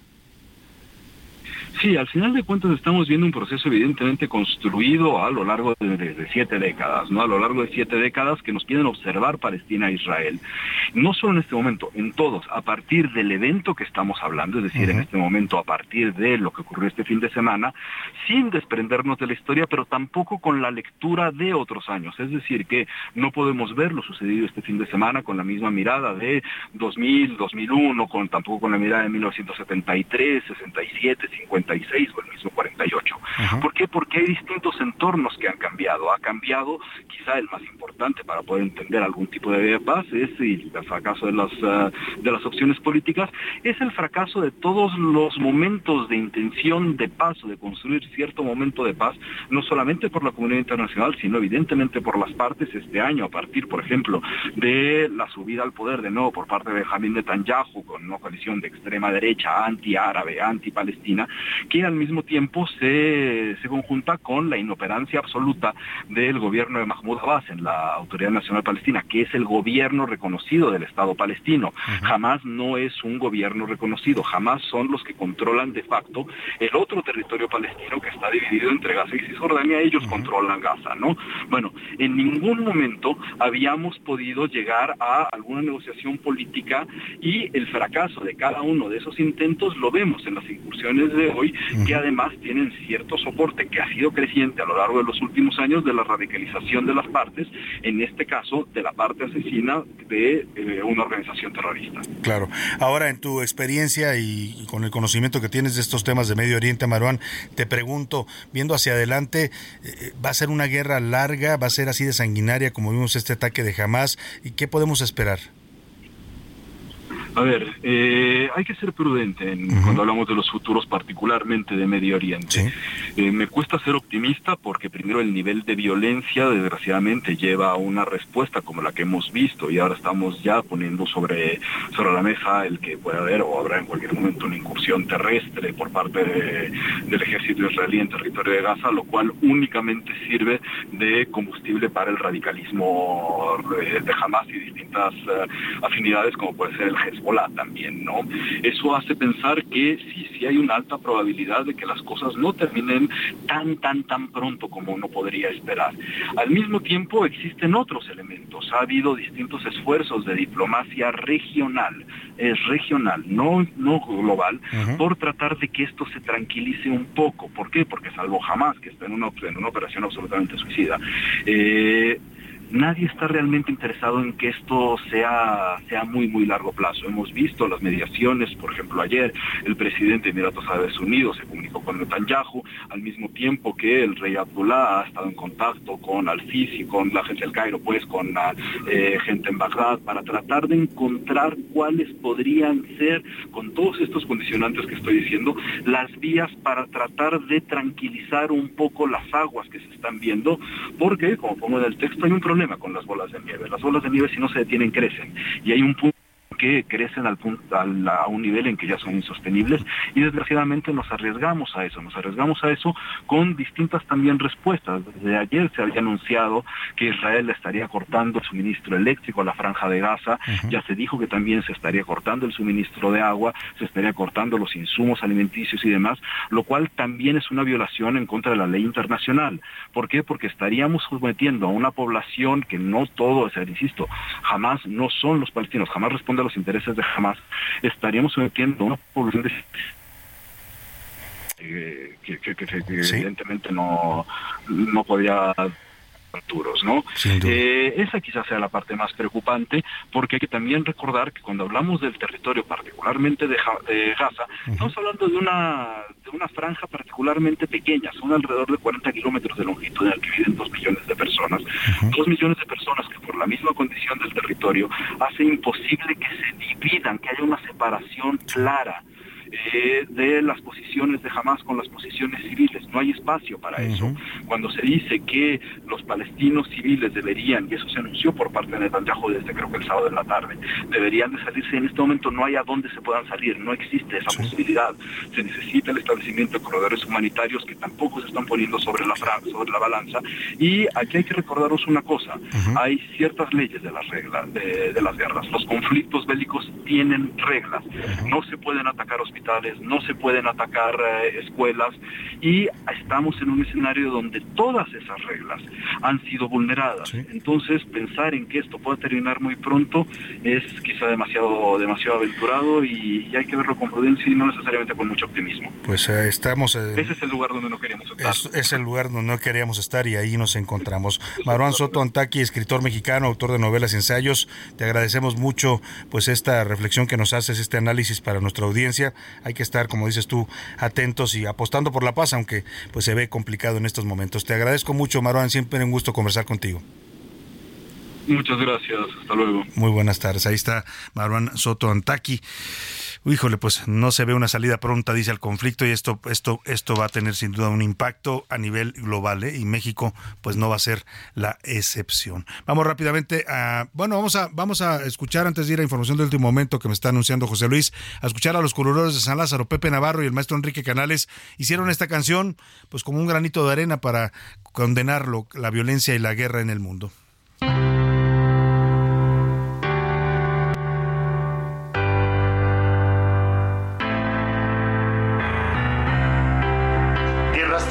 Delirantes convierten al mundo en algo fatal. Un lugar salvaje duele del que no piensan parar el ataque descomunal hasta que nada quede ya.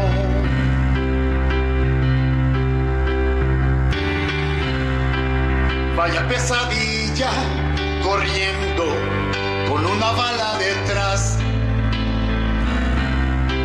Si ves muy lejano esto de Zacatecas, Michoacán, esta nueva normalidad ya no está, alguien le mató.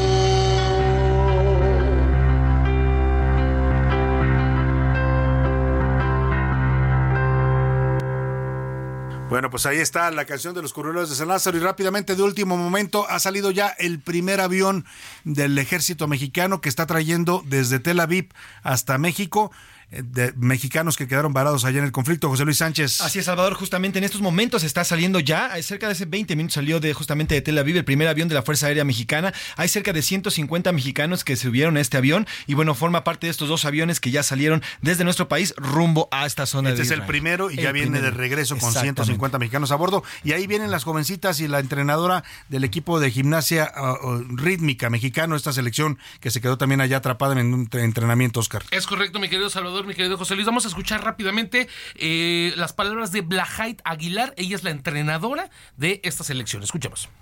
Queremos agradecer a toda la gente que ha estado pendiente de nosotros, en especial a, la Secretaría de Relaciones Exteriores, a la Sedena, a la Federación Mexicana de Gimnasia, al Comité Olímpico, a la CONADIE, toda la gente que ha estado pendiente de nosotras. Estamos ya próximas a, a, salir en los equipos separados, pero bueno, agradecemos a la gente que está atrás, verdaderamente su apoyo ha sido invaluable.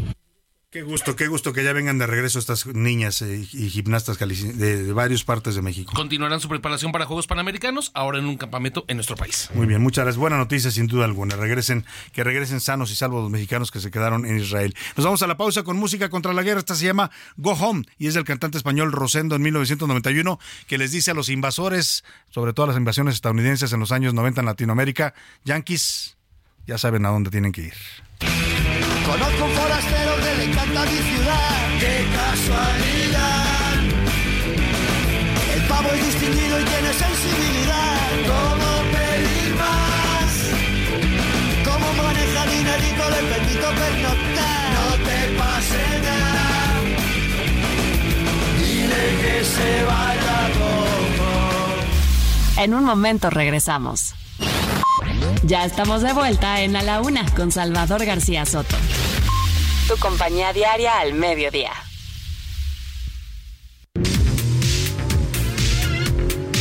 Hoy hablaremos sobre la SUV Mazda CX50. Esta SUV está lista para conquistar cualquier terreno y convertirse en tu compañera perfecta en tus aventuras al aire libre. La Mazda CX50 está diseñada para ofrecer una conducción excepcional, tanto en carretera como fuera de ella. ¿Te imaginas subiendo una empinada colina sobre grava suelta? Con la Mazda CX50 podrás enfrentar terrenos desafiantes sin problemas. Esta SUV combina un buen desempeño todoterreno con un excelente manejo en carretera. Con más de 20 centímetros de distancia al suelo, podrás explorar la naturaleza sin preocupaciones. Además, es el primer Mazda con techo panorámico para que disfrutes de vistas increíbles durante tus viajes.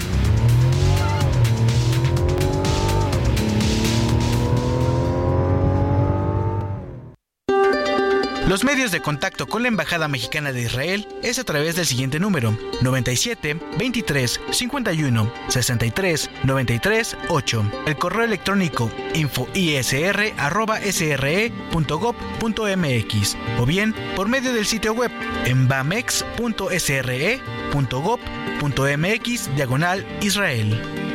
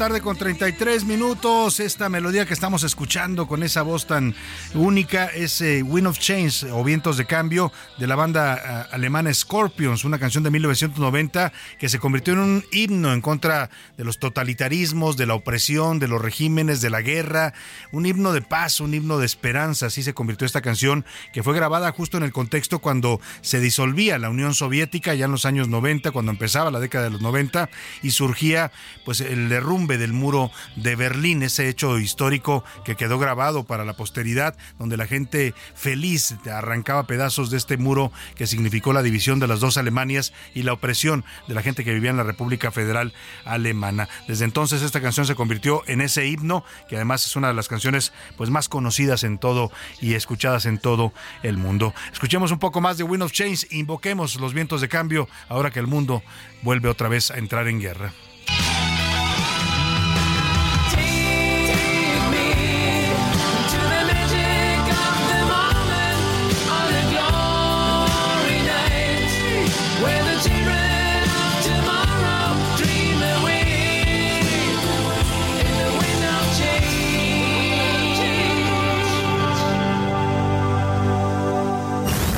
La una, con Salvador García Soto. El ojo público. En A la Una tenemos la visión de los temas que te interesan en voz de personajes de la academia, la política y la sociedad. Hoy escuchamos a Javier Oliva Posada en Poder Nacional. El ojo público. ¿Qué tal, Salvador?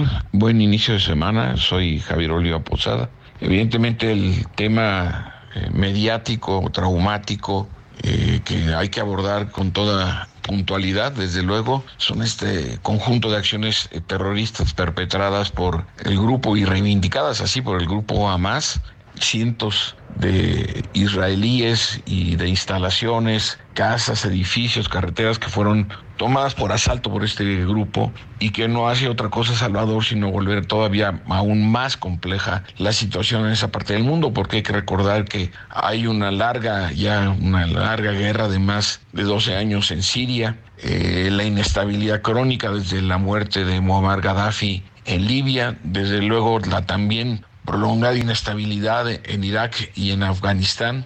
Desde luego, eh, la invasión de Rusia a Ucrania y ahora estas acciones llevadas a cabo por eh, este grupo terrorista y que evidentemente han comenzado a generar las respuestas militares por parte de Israel. Además de las eh, inmediatas simpatías y apoyos que, generó esta acción por parte de eh, sectores gubernamentales y sociales de Irán, pues también nos habla de que ese proceso, ese conflicto incubado desde hace más o poco más de 100 años, pues está muy cerca de continuar con una guerra, con un escalamiento mucho más grave de lo que se había visto, por lo menos en lo que llevamos del siglo XXI. y que si bien a raíz de la creación del Estado de Israel, eh, poco después de, de, finalizada la Segunda Guerra Mundial, pues ahí encontramos también algunos eh, aspectos que tarde o temprano, pues como lo hemos apuntado en otro tipo de situaciones de conflictos a nivel internacional, tendrán sus repercusiones para nuestro país. Vamos a seguir analizando este tema. Muchas gracias, Salvador. Buena tarde.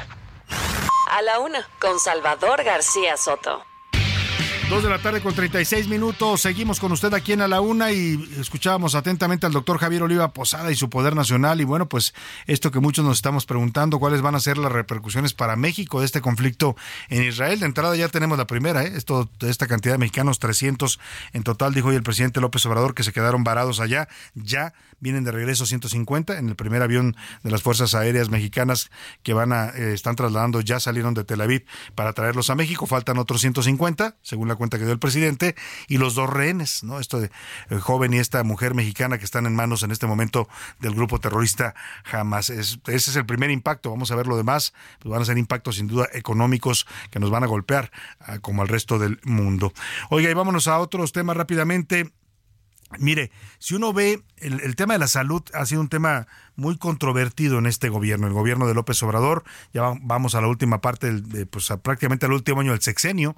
Ya estamos en la recta final del gobierno actual y la salud va a terminar siendo uno de los grandes, eh, no quisiera usar la palabra, pero pues se puede y se vale, fracasos de este gobierno porque el presidente llegó prometiendo que iba a mejorar el sistema de salud, nos ofreció que nos iba a llevar a un sistema parecido al de Dinamarca y la verdad es que hoy, en su quinto año y meses ya contando de gobierno, pues sí, por lo menos va, bueno, días, ¿no? En su quinto año y diez días que llevamos del mes de octubre, porque va a concluir su mandato el primero de octubre de 2024, pues no vemos ese sistema de salud por ningún lado no se ve, lo que se ve es todavía desabasto de medicamentos, problemas de faltas de equipos de médicos en las clínicas, clínicas que no tienen equipos para realizar radiografías o estudios más complejos, en fin, un sistema de salud que está literalmente devastado después de la pandemia del COVID y por decisiones también que se tomaron en este gobierno. Si uno ve la cantidad que hemos invertido, que hemos gastado los mexicanos, y digo hemos gastado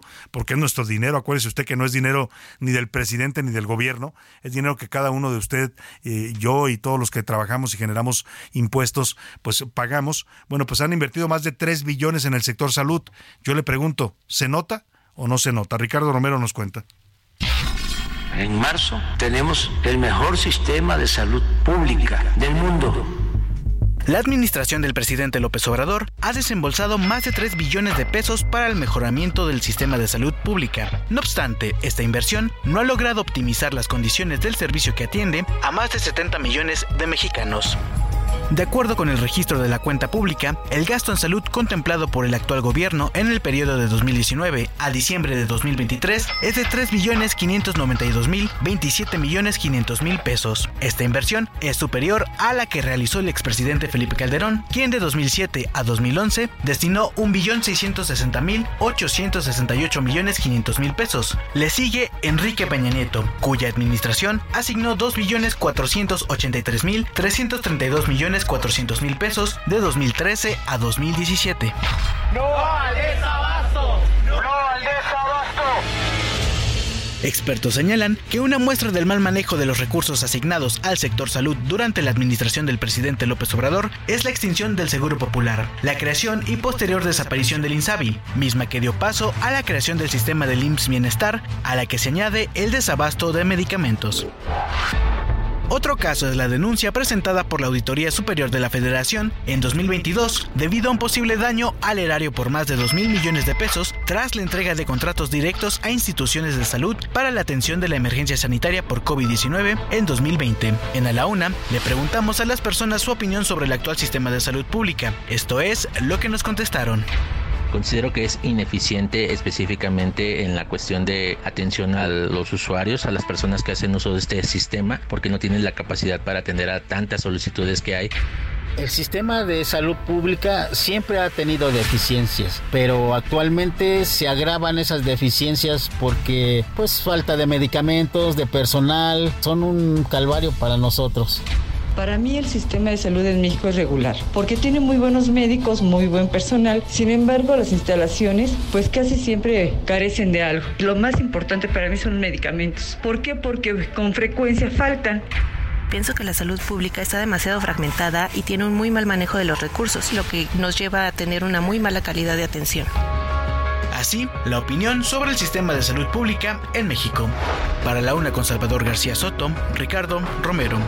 Pues ahí está, una cosa es lo que dice el discurso, eso de que ya casi llegamos a ser como Dinamarca en materia de salud, y otra cosa es lo que dice la gente en la calle, la gente que va a ese sistema de salud pública, ¿eh? porque pues eh, no todos van a ese sistema. El presidente, cuando estuvo a punto de morir, que le dio un infarto, lo llevaron a Médica Sur no lo llevaron ni al IMSS ni al ISTE, eh, bueno, todavía no era presidente, entonces era dirigente de la oposición. 2013, si mal no recuerdo, le dio este infarto al miocardio a López Obrador y pues el hospital que tenía más cerca era Médica Sur, un hospital privado de los mejores en México, también de los más caros, eh, y ahí lo llevaron a pues a salvarle la vida, literalmente, eh, porque le salvaron la vida, y tanto que critica y cuestiona a la medicina privada en México.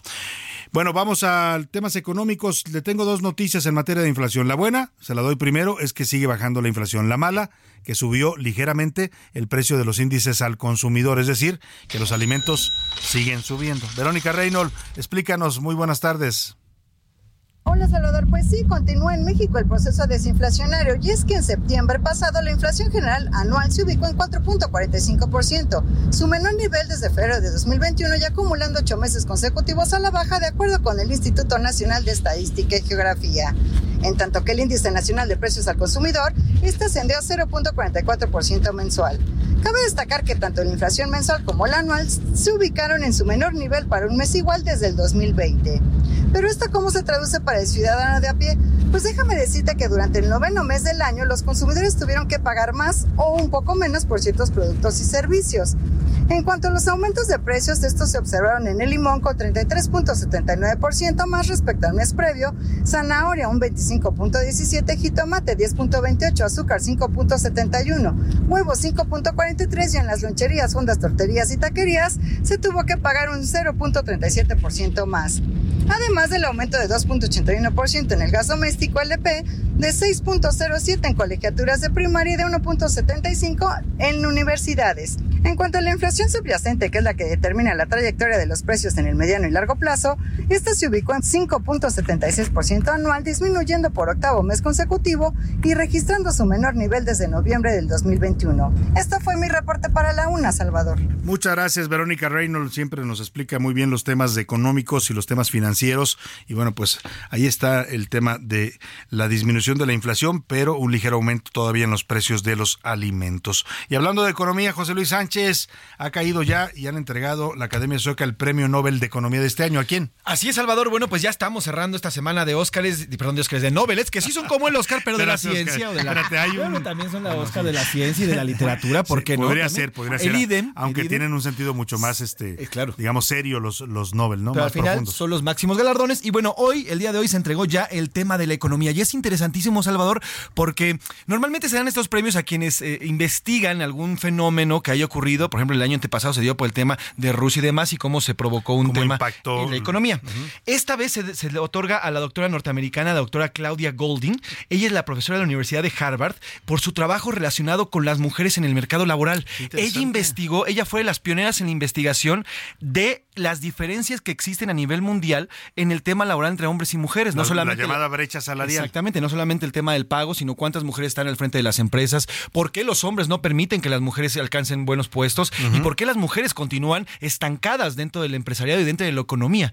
Entonces, bueno, pues parte de estos estudios le hacen merecedor el día de hoy al tema del Nobel de Economía. Pues felicidades a la doctora Claudia Golding, profesora de la Universidad de Harvard. Mire, parte de los motivos que ella explica por los cuales las mujeres están en situación de desventaja y disparidad en el mundo laboral, dice que eh, mucho tiene que ver con la educación de los países, efectivamente el machismo, la misoginia, el creer que la mujer no es capaz de realizar ciertos trabajos, todavía siguen afectando el mundo laboral. Y por otro lado, también el nacimiento del primer hijo. Cuando una mujer se embaraza y tiene su primer hijo, también es una causa de que los empleadores pues la, la marginen, ¿no? O, lo- le disminuyan, o a veces ya ni la recontraten.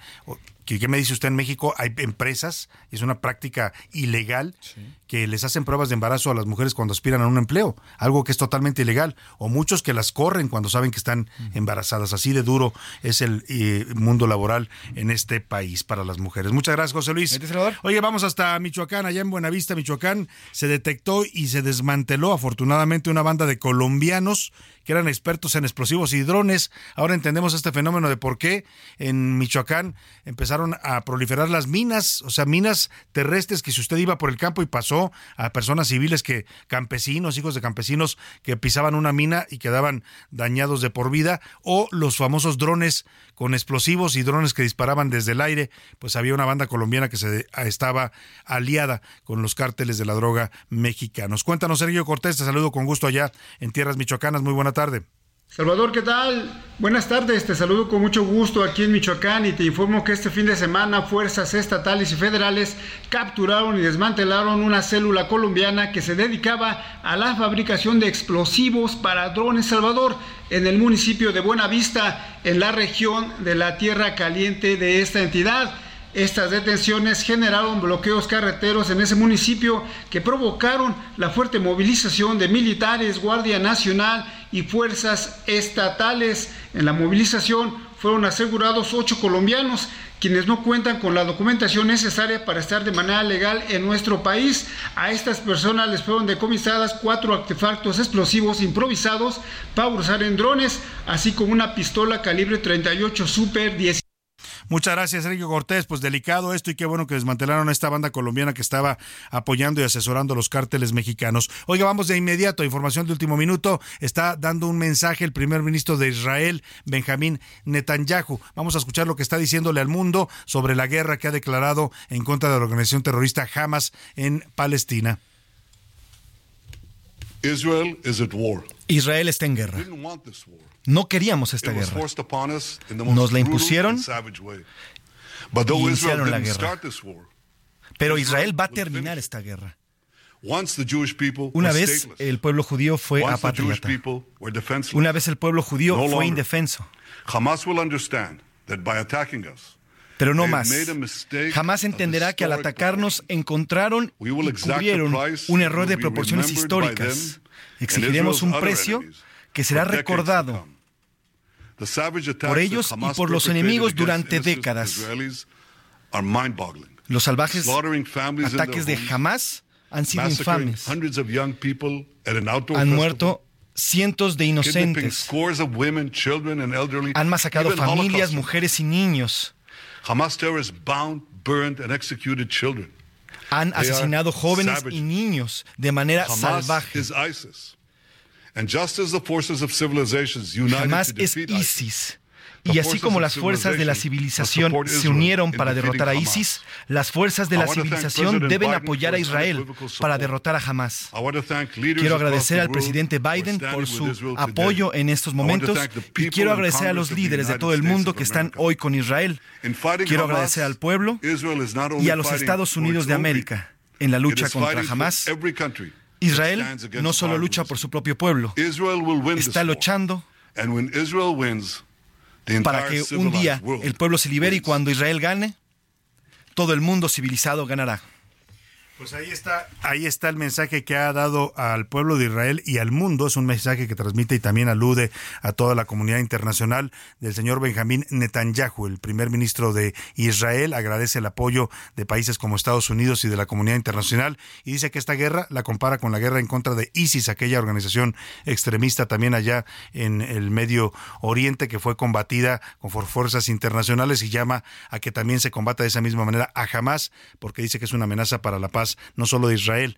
Habla de una respuesta ejemplar, la que van a dar ante este ataque brutal en el que han muerto inocentes, dice miles de inocentes eh, por el ataque terrorista de Hamas. Bueno, pues ahí está, lo hemos informado al momento, como siempre intentamos hacerlo. Y vamos a hablar de otro tema rápidamente más local y que nos afecte y nos importa a los mexicanos. En las próximas semanas se va a presentar una iniciativa de reforma que busca castigar la especulación inmobiliaria en el país y convertirla en un delito. Es decir, que los eh, pues los que están en bienes raíces y los que constructores de viviendas, pues no disparen los precios de la vivienda, porque en algunas ciudades ya es inaccesible para un mexicano promedio poder comprar un departamento o una casa, a menos que sea a las orillas de las ciudades, a las afueras prácticamente. Saludo con gusto a la línea telefónica Lilia Aguilar Gil, diputada federal del PT y quien está promoviendo en la Comisión de Vivienda que preside esta iniciativa. ¿Cómo está, diputada? Muy buenas tardes. Muy buenas tardes. Qué difícil entrar después de esta nota, pero bueno, también eh, cosas que, que nos afectan a los mexicanos y que también tienen que ver con los extranjeros, Claro. el tema de la especulación inmobiliaria. Claro, ¿qué propondría usted en esta iniciativa que va a analizar la Comisión de Vivienda en un, fut- en un futuro inmediato, diputada? Mira, en términos prácticos, eh, lo más fácil que, que se podría imaginar la gente, que sería el tema de castigar la especulación como un delito.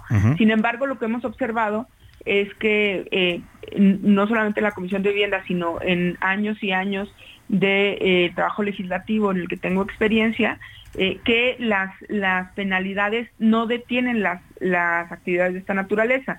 Es decir, por subir las penalidades, por ejemplo, de un asesinato, la gente no deja de asesinar. Claro. Lo mismo usted en el tema de la especulación, eh, el generar un delito, eh, siempre hay una manera, ca- caminos legales para dar la vuelta. Entonces, ¿qué es lo que nosotros venimos analizando hace ya dos años?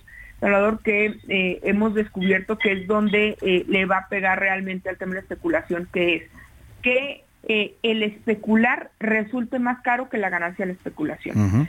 ¿Qué quiere decir eso? Eh, el imponer no solamente alzas eh, en impuestos, en, en impuestos progresivos, en impuestos que ya existen, como el predial, lo que estamos proponiendo es que todas aquellas viviendas que se dejan abandonadas con la lógica de que puedan adquirir un valor al paso del tiempo con eh, eh, el desarrollo y que estén en desuso, eh, se puedan tener un impuesto progresivo conforme se vayan pasando los años y no se utilicen productivamente estas viviendas, eh, tasar eh, el tema de la ganancia extraordinaria en viviendas, el ejemplo más claro lo tenemos fuera de Mérida, donde terrenos están muy de moda, lo vas a ver aquí en el aeropuerto, en las centrales de autobuses, en centros comerciales, que se venden terrenos campestres a las afueras de Mérida. Eh, ¿Y qué es lo que eso significa? Pues terrenos ejidales, en la realidad, que le compran a los ejidatarios a un peso metro y que están ahorita vendiendo entre 7, 8 mil pesos, generando la expectativa a la gente eh, de que se van a poder cotizar en 15 mil pesos metro. Eso es especulación pura y dura. Entonces, eh, lo que nosotros estamos proponiendo en esta iniciativa es que esa especulación pura y dura no solamente se penalice, sino que también cueste dinero. Si un municipio va a otorgar una licencia para que estos terrenos que son ejidales o comunales que están afuera de una ciudad eh, no les metan servicios de manera inmediata, sino que quienes estén buscando el cambio de uso de suelo eh, requieran pagar eh, eh, un impuesto por la el crecimiento eh, ex- exorbitante de esa plusvalía. Que eh, hay que decirlo, se, se pidió eso en la nueva constitución de la Ciudad de México y personajes que están a favor de la especulación y los especuladores como Lili Telles no lo permitieron. Entonces, y además de esto, bueno, pues el tema de eh, ser muy estrictos en el tema de permisos Sí. eh, de cambios de uso de suelo Claro. de rural a urbano. Diputada, Eh, y, Eh, eh, la verdad es que se me va a cortar la guillotina, pero el tema da para seguirlo comentando con usted. Si le parece, retomamos esta conversación mañana. Hoy con este mensaje, pues se nos, se nos acortó un poco el tiempo, pero mañana la buscamos y seguimos para que nos explique más detalles de esta iniciativa. ¿Le parece? Por supuesto, discúlpame. Le- no, al contrario, le agradezco. Es la diputada Lilia Aguilar, diputada federal del PT. Vamos a retomar mañana esta plática sobre la ley contra la especulación inmobiliaria que están eh, redactando en la Cámara de Diputados. Me despido de usted a nombre de todo este equipo. Le digo gracias, que pase una excelente tarde. Provecho, aquí lo esperamos mañana a la una. Por hoy termina A la Una con Salvador García Soto. El espacio que te escucha, acompaña e informa. A la Una con Salvador García Soto.